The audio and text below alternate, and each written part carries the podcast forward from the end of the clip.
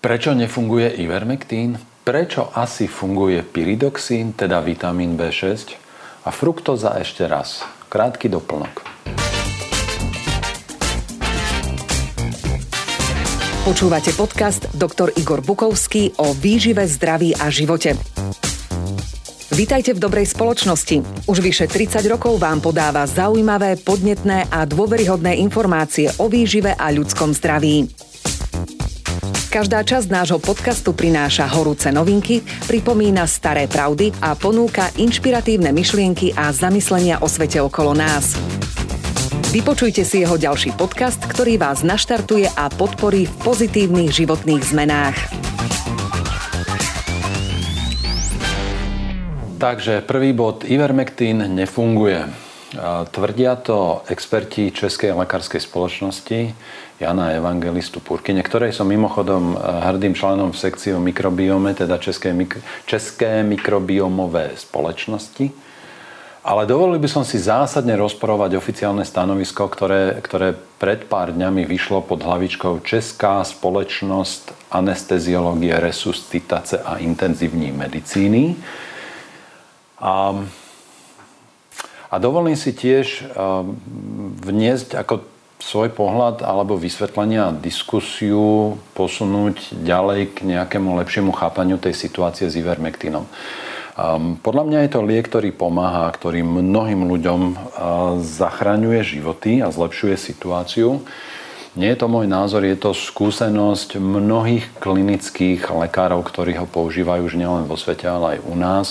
Nedávno slovenskými médiami prešiel aj jeden rozhovor s popredným s prednostom jedného, jedného takéhoto oddelenia anesteziológie intenzívnej medicíny u nás na Slovensku, ktorý hovorí, že majú tú pozitívnu skúsenosť.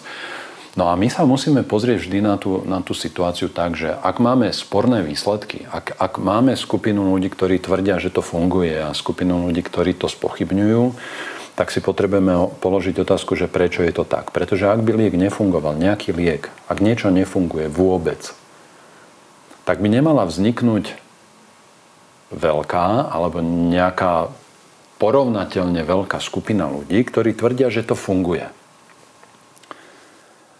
Ak sa, ak sa povedzme holiacim strojčekom nedá orať v záhrade, na to prídu veľmi rýchlo všetci. A nebude, nebude existovať nejaká relevantná skupina ľudí, ktorá bude tvrdiť, že strojčekom na holenie sa dá orať záhrada. Existuje teda priveľa lekárov, ktorí vidia ten, ten efekt a to popiera skutočnosť, že by to mohol byť čistý mýtus, že to je prosto blúd, že to, že to naozaj vôbec nefunguje. Jednou časťou možného vysvetlenia je samozrejme placebo. Ale, ale ak, ak placebo môže byť takéto silné, že sa ľuďom do 24 hodín alebo do 48 hodín podľa osobných skúseností tých lekárov zásadne zlepšuje stav, tak potom vďaka Bohu za nástroj, ktorý dokáže takéto silné placebo vyvolať. Ja si myslím ale, že skutočné vysvetlenie je skôr niekde inde. My totiž tú situáciu o tom, že určitý liek zaberá u jedného človeka výborne, u jedného slabo a u niekoho vôbec, poznáme už veľmi dávno. Veď toto je, toto je štandardná situácia s liekmi napríklad pri hypertenzii. Internisti majú dávno tú skúsenosť, že keď použijú pri rovnakej diagnoze aj v porovnateľnej vekovej kategórii nejaký konkrétny liek na, na zníženie krvného tlaku, tak jednému pacientovi to výborne zaberia, u druhého, u druhého musia zmeniť liek alebo mu pridať ďalší liek alebo ísť do trojkombinácie. A vieme to o cukrovke, epilepsii, depresii, vieme to o infekciách, vieme to predsa o antibiotikách. Antibiotika nezafungujú. A nemusí to byť otázka len nejakej rezistencie alebo nefunkčnosti toho antibiotika. Poviem vám, prečo to môže byť. Čo sa týka ivermektínu, tak, tak samozrejme, že tam hrá úlohu čas, kedy sa ten liek nasadí. A u niekoho je kľúčové, aby sa to podalo v tej fáze ranného rozvoja klinických príznakov, včasných tých klinických príznakov. Ale evidentne sú aj ľudia, ktorým to zafunguje aj v stave ťaž, v ťažkom stave. Keď sa už nedá hovoriť o nastupujúcej chorobe. A má to, má to evidentne u mnohých ľudí aj ten preventívny účinok. Takže rozhoduje tam čas toho podania, ale aj celkový stav organizmu.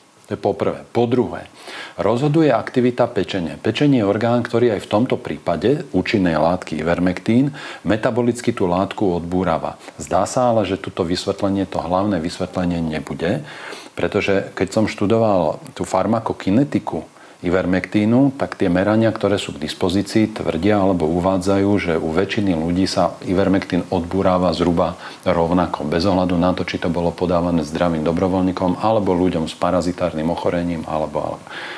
Po tretie, rozhoduje u konkrétneho človeka aj koncentrácia vitamínu K. Jedným z mechanizmov účinku ivermektínu zdá sa, môže byť aj vplyv na, na vytváranie tých krvných zrazenín. Jedným z mechanizmov účinku ivermektínu je totiž, že bráni vzniku krvných zrazenín tým, že nejako, nejako blokuje účinok vitamínu K. Čiže ak, ak u niekoho, povedzme, vplyvom črevnej mikrobioty koluje v krvi alebo predávkovaním vitamínom K, predávkovaním, lebo to je možné, koluje v krvi príliš veľa vitamínu K, tak tento mechanizmus účinku ivermektínu toto zrieďovanie krvi sa neuplatní tak, ako u niekoho iného, kto má toho káčka primerane. Alebo možno aj málo. Čiže je tam, je tam, je tam nejaký vzťah medzi vitamínom K a mechanizmom účinku ivermektínu. Človek, ktorý má akokoľvek narušené zrážanie krvi, má preto riziko abnormálneho jedného z tých potenciálnych, jedného z tých potenciálnych účinkov ivermektínu, lebo ten vplyv na zrážanie krvi teda tá prevencia vzniku krvných zrazenín je pravdepodobne len jeden z možných mechanizmov, akým ivermektín funguje a pôsobí. Myslím si, že najpodstatnejšiu časť tej odpovede um, by sme ale mali hľadať v tom, čo sa deje v čreve a v tom, čo sa deje potom aj metabolicky na úrovni celého tela. A teda, že po štvrté rozhoduje črevná mikrobiota, hlavne črevná mikrobiota. Už vieme, že každý človek má inú mikrobiotu, iné zloženie tých, tých mikrobov, ktoré žijú v, v tráviacom trakte, či už v obsahu, ktorý sa pohybuje tráviacim traktom, alebo priamo na sliznici tráviaceho traktu. A že to zloženie je tak špecifické, že, že ľudia, ktorí to študujú, tvrdia, že je to znak špecifickejší ako otlačok prsta. A za posledné roky sa nahromadilo veľmi veľa informácií o tom, že ten rozdielný efekt liekov, ako sme hovorili zo začiatku, že jeden liek zaberá výborne na zníženie krvného tlaku u jedného človeka, ale u druhého žiadny efekt nevidno, alebo je veľmi slabý ten efekt. Takže do, že drvivá väčšina týchto situácií je vysvetliteľná práve vplyvom črevnej mikrobioty. Tie mikroorganizmy, ktoré v nás žijú, nás geneticky pre, pretláčajú asi 100 až 1000 násobne. Čiže počet génov, ktoré nesú mikróby, ktoré žijú v nás, je 100 násobne až 1000 násobne väčší než počet našich vlastných génov. Čo to znamená v skutočnosti? To znamená, že, že aktivitou a pôsobením mikroorganizmov v našom organizme dochádza aj k nejakej symbióze a k pôsobeniu toho, čo tie baktérie vytvárajú gény v mikrob, nielen baktérie, gény v mikroorganizmoch, ktoré sú súčasťou našej mikrobioty, vytvárajú nejaké látky, ktoré tie mikroorganizmy vylúčujú do prirodzeného prostredia, kde sa nachádzajú, teda stále hovoríme o tráviacom trakte, a tieto látky zásadným spôsobom ovplyvňujú všetko, čo sa deje v čreve, všetko, čo sa v čreve vstrebáva, všetko, čo sa deje na úrovni tej sliznice čreva, vrátanie imunity, vrátanie hormonálnej regulácie, vrátanie nervovej regulácie, vrátanie komunikácie do mozgu, vrátanie komunikácie do, do endokrinných žliaz a tak ďalej. Dnes, dnes veci, ktorí tuto, tento vzťah črevnej mikrobioty a účinku liekov, ktoré prichádzajú, ktoré užívame ako per os, že, že ich prehltáme vo forme tabletiek, alebo toboliek, alebo roztoku, alebo, alebo prosto idú cez tráviaci trakt, tak hovoria, že s najväčšou pravdepodobnosťou asi nebude existovať liek, ktorého účinok by nebol tým ovplyvnený. Už sa hovorí minimálne o stovkách liekov, ktoré sú vlastne ovplyvnené tým, čo sa deje v prostredí tráviaceho traktu pod vplyvom mikroorganizmov, ktoré tam žijú. množstvo tých látok a, metabolická aktivita mikroorganizmov v našom tráviacom trakte ovplyvní aktivitu, môže, môže rozložiť účinnú látku, alebo naopak môže zvýšiť strebávanie, alebo môže spomaliť strebávanie. Prosto nastávajú tam veľmi zásadné interakcie. No a keď si k tomu pri, pripočítame teraz ďalej ten, ten kontext toho, že ťažký stav COVID-19 sa rozvíja u ľudí, ktorí majú obezitu, viscerálnu obezitu, poškodenú pečeň. Poškodená pečeň sa najčastejšie spája s poškodenou črevnou mikrobiotou, totálnou dysbiozou, teda narušením toho vnútorného prostredia tráviaceho traktu, ktorého výsledkom je, že do krvi, ktorá z čreva smeruje v prvom rade, v prvej línii vlastne, prvým prúdom, prvým, prvým obehom do pečene, tak sa množstvo vznikajúcich bakteriálnych toxínov a chemikálií, ktoré sa vstrebávajú v čreve, vlastne dostáva do krvi. A baktérie, ktoré sa do tej pečene dostávajú takisto a podporujú tam zápal, degeneratívne zmeny a tukovatenie pečene. A to sme už, to už sme zase na tom prieniku tých, tých procesov poškodenej mikrobioty, narušeného metabolizmu, stukovatenej pečene, chronického zápalu, zosilnenia zápalu, oslabenej imunity. Takže narušená črevná mikrobiota môže zásadným spôsobom zmeniť reaktivitu podanej látky alebo účinnosť tej podanej látky, jej vstrebávanie. Súčasne tá zmenená črevná mikrobiota zásadne poškodí pečeň, to je ďalší faktor v tom celom. Tí ľudia majú cukrovku, hypertenziu, zlyhávajúce srdce, alebo často nejaký chronický zápal alebo autoimunitné ochorenie. Čiže zase faktor, ktorý súvisí s tým, že črevná mikrobiota je nepriaznivo komponovaná, nemá dobré zloženie, pôsobí skôr, skôr celému organizmu a, problémy a, a, a vedie to k poškodzovaniu buniek, tkaní, imunity, dokonca aj myšlienok, aj nálady. A toto všetko už je v našich videách o trávení, o vplyve mikrobioty na náš život, na naše zdravie, na našu imunitu, nielen na naše črevné plyny a na obsah toho, čo vylučujeme, ale na celé naše telo. Takže si myslím, že tu bude, tu bude veľká časť toho, prečo niekto vidí a pozoruje veľmi priaznivý efekt ivermektínu a nepopiera ho a niekto iný toho efektu vidí tak málo, že potom popiera aj to, čo vidí. A je veľmi skeptický. Možno v tej jeho skupinke prevažovali takí, ktorí vplyvom obezity a zlého, zlého spôsobu života mali črevnú mikrobiotu zmenenú tak, že, tá, že ten podaný ivermektín je nejako zmetabolizovaný a neuplatní svoje účinky. No, podľa mňa, podľa mňa nič z toho nie je dôvodom nepodávať ivermektín. Ak toľko klinických lekárov vidí jeho účinok u svojich pacientov. Na rozdiel od neregistrovanej vakcíny je látka ivermektín dávno registrovaná aj na ľudské použitie. Vedľajšie nežiaduce účinky sú minimálne. Účinok v prevencii u rizikových skupín môže byť štatisticky veľmi významný. Môže to byť veľmi, veľmi užitočný nástroj tej prevencie. Podávať to v rámci prevencie stačí jeden až dvakrát mesačne. A to je naozaj taká malá dávka, ktorá, ktorá nemôže mať žiadne, žiadne zásadné nežiaduce účinky.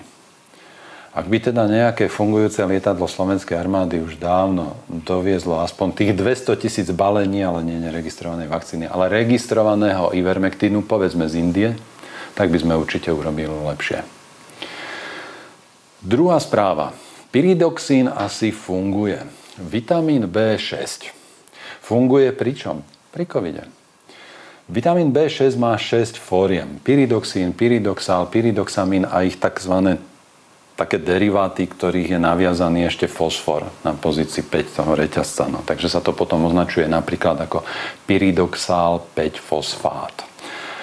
V skratke je to PLP alebo pyridoxamín 5-fosfát, to sa zase označuje ako PMP a v tejto skratke to môžete nájsť na niektorých výživových doplnkoch uvedené. Klasický pyridoxín, tak ako ho poznáme, pokiaľ to bude v tejto forme, tak je to látka, ktorá sa síce vstrebáva, ale je zrejme biologicky menej účinná, pretože najúčinnejšie sú práve tie deriváty to PLP, ten pyridoxal 5-fosfát alebo pyridoxamín 5-fosfát. Ak narazíte teda na výživový doplnok, kde je to takto uvedené, tak, tak dajte tomuto prednosť, najmä v situáciách, o ktorých teraz budeme hovoriť. Vitamín B6 má výrazné protizápalové, kardioprotektívne účinky, to znamená, že podporuje zdravie kardiovaskulárneho systému nielen tým, ako sa to tu v tých československých vodách podarilo komu si priniesť, že to znižuje homocysteín a treba organizmus predávkovať vitamínom B6, aj kyselinou listovou, aj vitamínom B12, aby sme zarazili homocysteín. Nie. Ten, ten ochranný účinok vitamínu B6 na, na srdcovo-cievný systém siaha oveľa ďalej, než len, než len pohľadinu homocysteínu. Veľmi priaznivo ovplyvňuje napríklad bunky endotelu v cievach, teda zase sme, zase sme na tej úrovni kontaktu ľudského tela s krvou, v ktorej prúdi všeličo, vrátane vírusov. A my, my už predsa vieme skoro rok, že ten nový čínsky vírus si rád sadá aj na tie endotelové bunky, na tú výstelku v cievach. A vitamín B6 podporuje ochranu toho endotelu, potlača tam zápal, podporuje integritu. Keď sa vplyvom zápalu a, a dlhotrvajúcej degenerácie ciev, ak ste ešte nevideli naše video o úprave krvného tlaku za jeden mesiac a liečenie cie, liečení ciev pomocou prírodných prostriedkov, tak si to pozrite. Lebo je tam vysvetlené, ako vlastne dochádza aj k tomu prieniku cez tú endotelovú bariéru a ako sa vlastne kdekoľvek v organizme môže cez poškodenú cievnú výstelku do orgánov dostať čokoľvek vrátane vírusov a vrátane baktérií a toxínov a ako to potom môže ten orgán napadnutý vlastne zlikvidovať. Vitamín B6 prispieva k tomu, aby tie endotelové bunky, aby tá vnútorná výstelka ciev bola zachovaná, aby si udržala integritu, aby neprepúšťala z krvi do orgánu to, čo tam nemá ísť. Vitamín B6 pôsobí v našom organizme vo viac ako 100 rôznych enzymatických reakciách, čiže má veľmi významnú metabolickú úlohu. A, a zďaleka to nejde len o tvorbu bielkovín. Um, vitamín B6 má aj imunostimulačné účinky, teda podporuje imunitu, najmä na úrovni lymfocytov. A to je presne to, čo aj pri tejto infekcii potrebujeme. Potrebujeme mať primeraný počet lymfocytov a potrebujeme, aby tie lymfocyty boli v dobrej kondícii.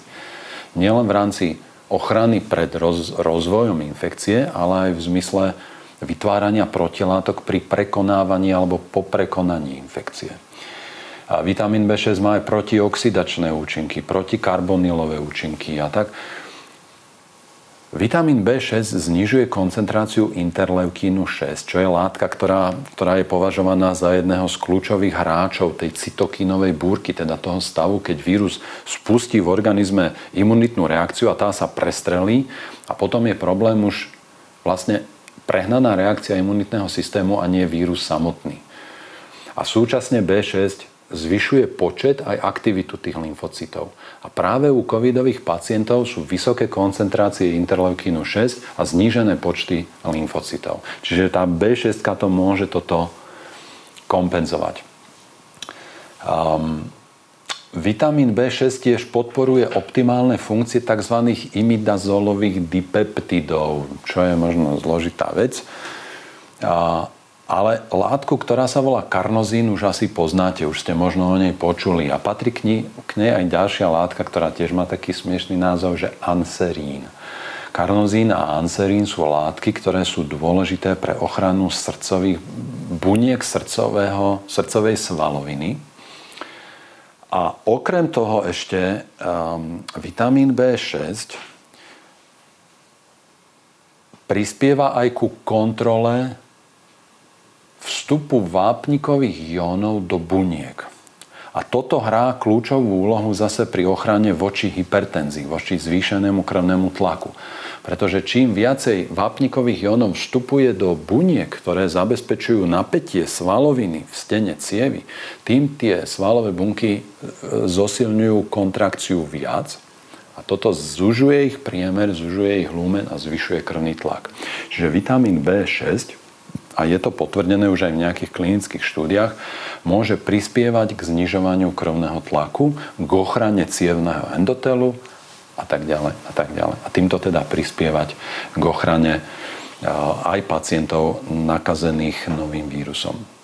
A preto na základe týchto informácií odporúčam pridať do toho, čo, čo by som poradil každému človeku, ktorý má alebo pozitívny výsledok, alebo sa u neho začínajú rozvíjať prejavy ochorenia, aby do toho protokolu k tomu D, C, zinku a všetkému, čo už máme v tom videu z novembra, čo robiť, keď som pozitívny, tak k tomu všetkému ešte pridať pyridoxín, teda vitamín B6.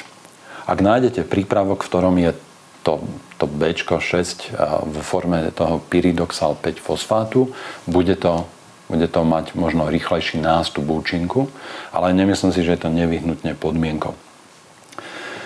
Človek s hmotnosťou do 70 kg by mal v tejto fáze užívať 50 mg vitamínu B6.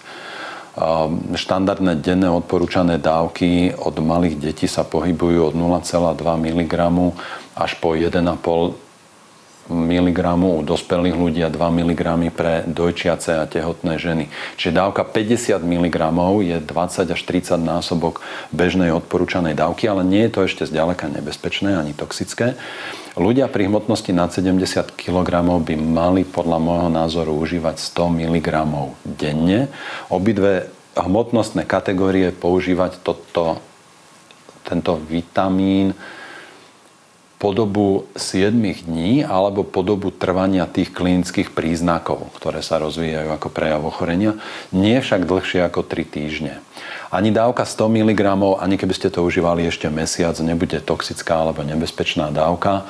Existujú klinické štúdie, ktoré, v ktorých podávali ľuďom 200 mg denne, čiže to už je 100 násobok dennej dávky po dobu takmer 5 rokov a neboli u nich, u väčšiny tých ľudí neboli pozorované žiadne, žiadne poškodenie alebo predávkovanie. Takže toto je ďalšia dobrá pozitívna správa o možnosti prirodzene ovplyvniť na, na tej bunkovej, na tej mikroúrovni procesov, ktoré súvisia aj s novým typom infekcie, situáciu vo svojom organizme priaznivo lepším spôsobom. Podporiť hojacie procesy, podporiť ochranu, podporiť vytváranie lepšej imunity.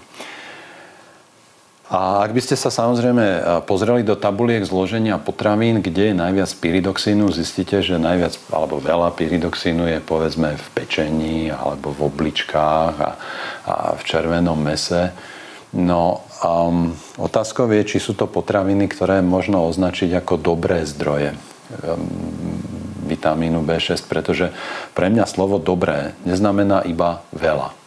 Pretože potom by dobrým zdrojom chrómu bol pochromovaný plech napríklad.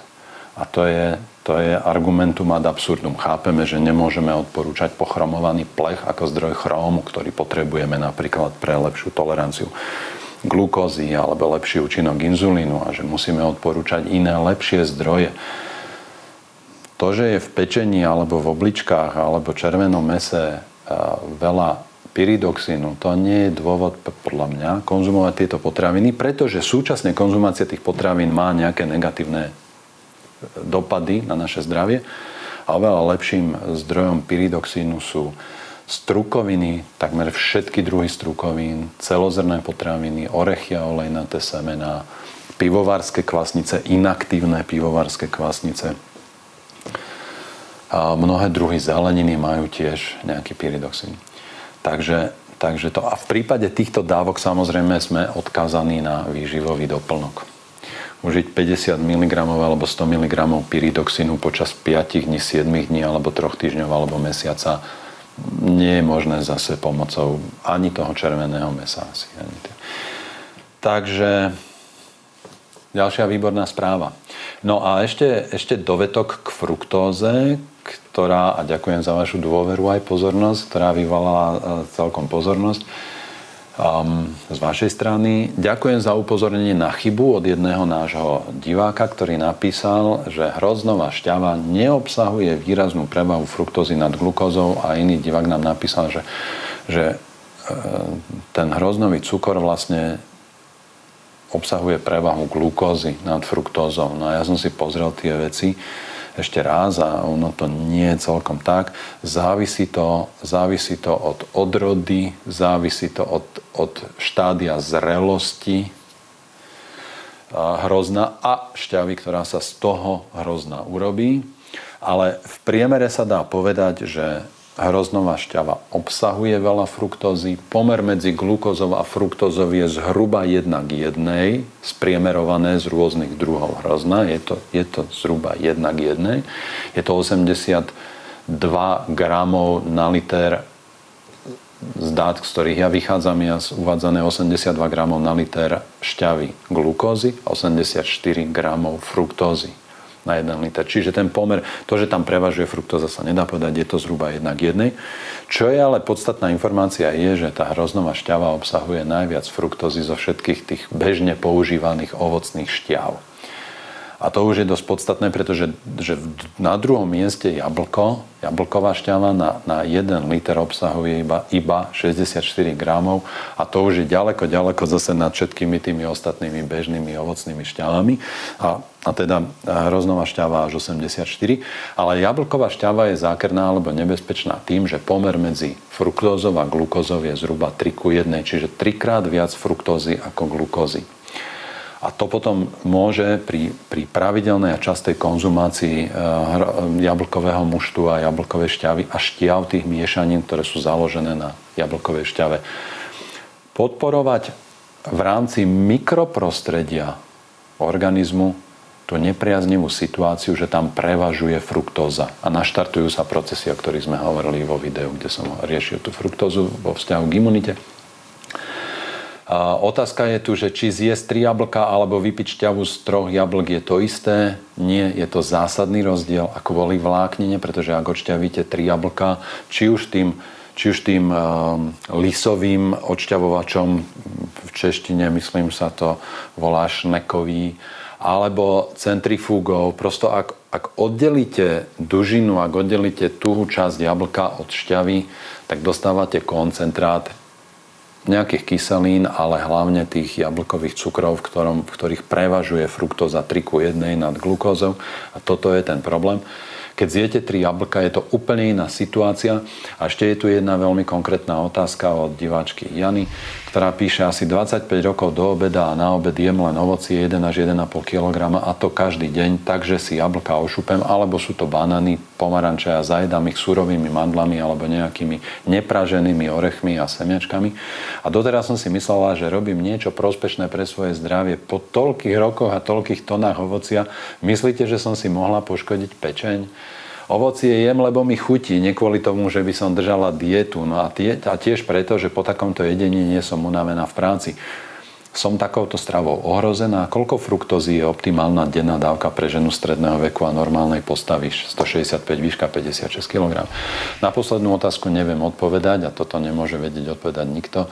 V prirodzenej forme, ešte raz, v prirodzenej forme, keď to konzumujete tak, ako ste to popísali, to nebude taký problém, ako, ako v prípade keď to ľudia pijú v hektolitroch, na rozdiel od vašich tón ovocia, keď to pijú počas svojho života, v hektolitroch sladených nápojov, konzumujú to v nejakých polotovaroch, cukrárenských výrokoch a podobne. Um, nerozumiem tomu, prečo tie jablka šúpete, pretože sa pripravujete o 90% vlákniny, ktorú obsahujú jablka, pretože v dužine jablka je veľmi málo vlákniny. Um, nemyslím si, že sú to dobré raňajky, Dá sa evidentne takto existovať aj dosť dlho, ale, ale rozhodne to nie je nič optimálne. Tú situáciu vám trochu zlepšujú tie mandle alebo iné orechy, ako píšete, že si to k tomu pridávate, pretože to trochu spomaluje vstrebávanie aj tých cukrov z toho, spomaluje to aj vyprázdňovanie žalúdka, takže nemáte z toho pocit hladu tak rýchlo, ako keby ste to zjedli bez tých orechov. Ale, ale Prosto na prvý pohľad toto nie sú optimálne raňajky. Ak by sme to mohli volať raňajky, pretože vy píšete, že to konzumujete do poludnia alebo v priebehu nejakej od 11. do 12. a že je to vaše prvé denné jedlo. A nie sú to raňajky, pretože to nie je v čase raňajok, nie sú to raňajky, pretože tam chýba poriadna dávka bielkovín a dobrá dávka dobrých tukov. Dá sa takto existovať ale nemyslím si, že je to optimálne. Neviem, či ste si poškodili pečeň. Ak máte obod pásu v poriadku, pása v poriadku a, a, to je rozhodne teda menej než 80 cm, hej, aby sme si povedali. Nemusí to byť hneď 60 ako Merlin kedysi, ale okolo tých 70 tam ste v bezpečí zrejme, čo sa týka viscerálnej obezity a teda aj, aj možného rizika stukovateľnej pečenie. Dôležité je, či sú vaše pečeňové testy z krvi v poriadku a či v prípade potreby aspoň raz za čas nejaká sonografia orgánov dutiny brušnej. Ak je toto v poriadku, tak um, Zdá sa, že ani 25-ročná konzumácia ranievok nie celkom vhodného zloženia by vám mohla poškodiť zdravie pečene. Z druhej strany, ale samozrejme musím zdôrazniť a dať za to 4 vykričníky, že takéto ranievky, hoci nie sú optimálne, sú stále mnohonásobne zdravšie, lepšie aj bezpečnejšie, než povedzme káva s cigaretou na ranieky, alebo croissanty, alebo varené párky, alebo praženica zo šiestich vajec a s klobásou a s krajcom bieleho chleba, alebo treska s rožkom a podobne. Čiže bez pochyby tieto ranieky sú mnohonásobne zdravšie než iné ranieky, ale v porovnaní s niečím iným to nie sú ranieky, ktoré by som označil za optimálne alebo ideálne, alebo nie sú to ranieky, ktoré by som volil ja sám pre seba vo svojom živote. To je všetko na dnes. K tejto téme odporúčam, možno ak ste to ešte nevideli, videa naše o raňajkách, napríklad naš, naše rozhovory s pani doktorkou Hanou Kalejovou, pôvodom z Českej republiky, ktorá dlhodobo žije a pôsobí v Spojených štátoch amerických, kde to dosť podrobne rozoberáme. To je na dnes odo mňa všetko. Držte sa, ostaňte zdraví, ostaňte, ostaňte nad vodou. Ostaňte nad mútnou vodou, ktorá nám kalí naše životy a ktorej spodné prúdy sú veľmi zradné a už strhli mnohých ľudí, o ktorých by sme to neboli nikdy povedali. Ďakujem vám za pozornosť, držte sa. Vybala vita.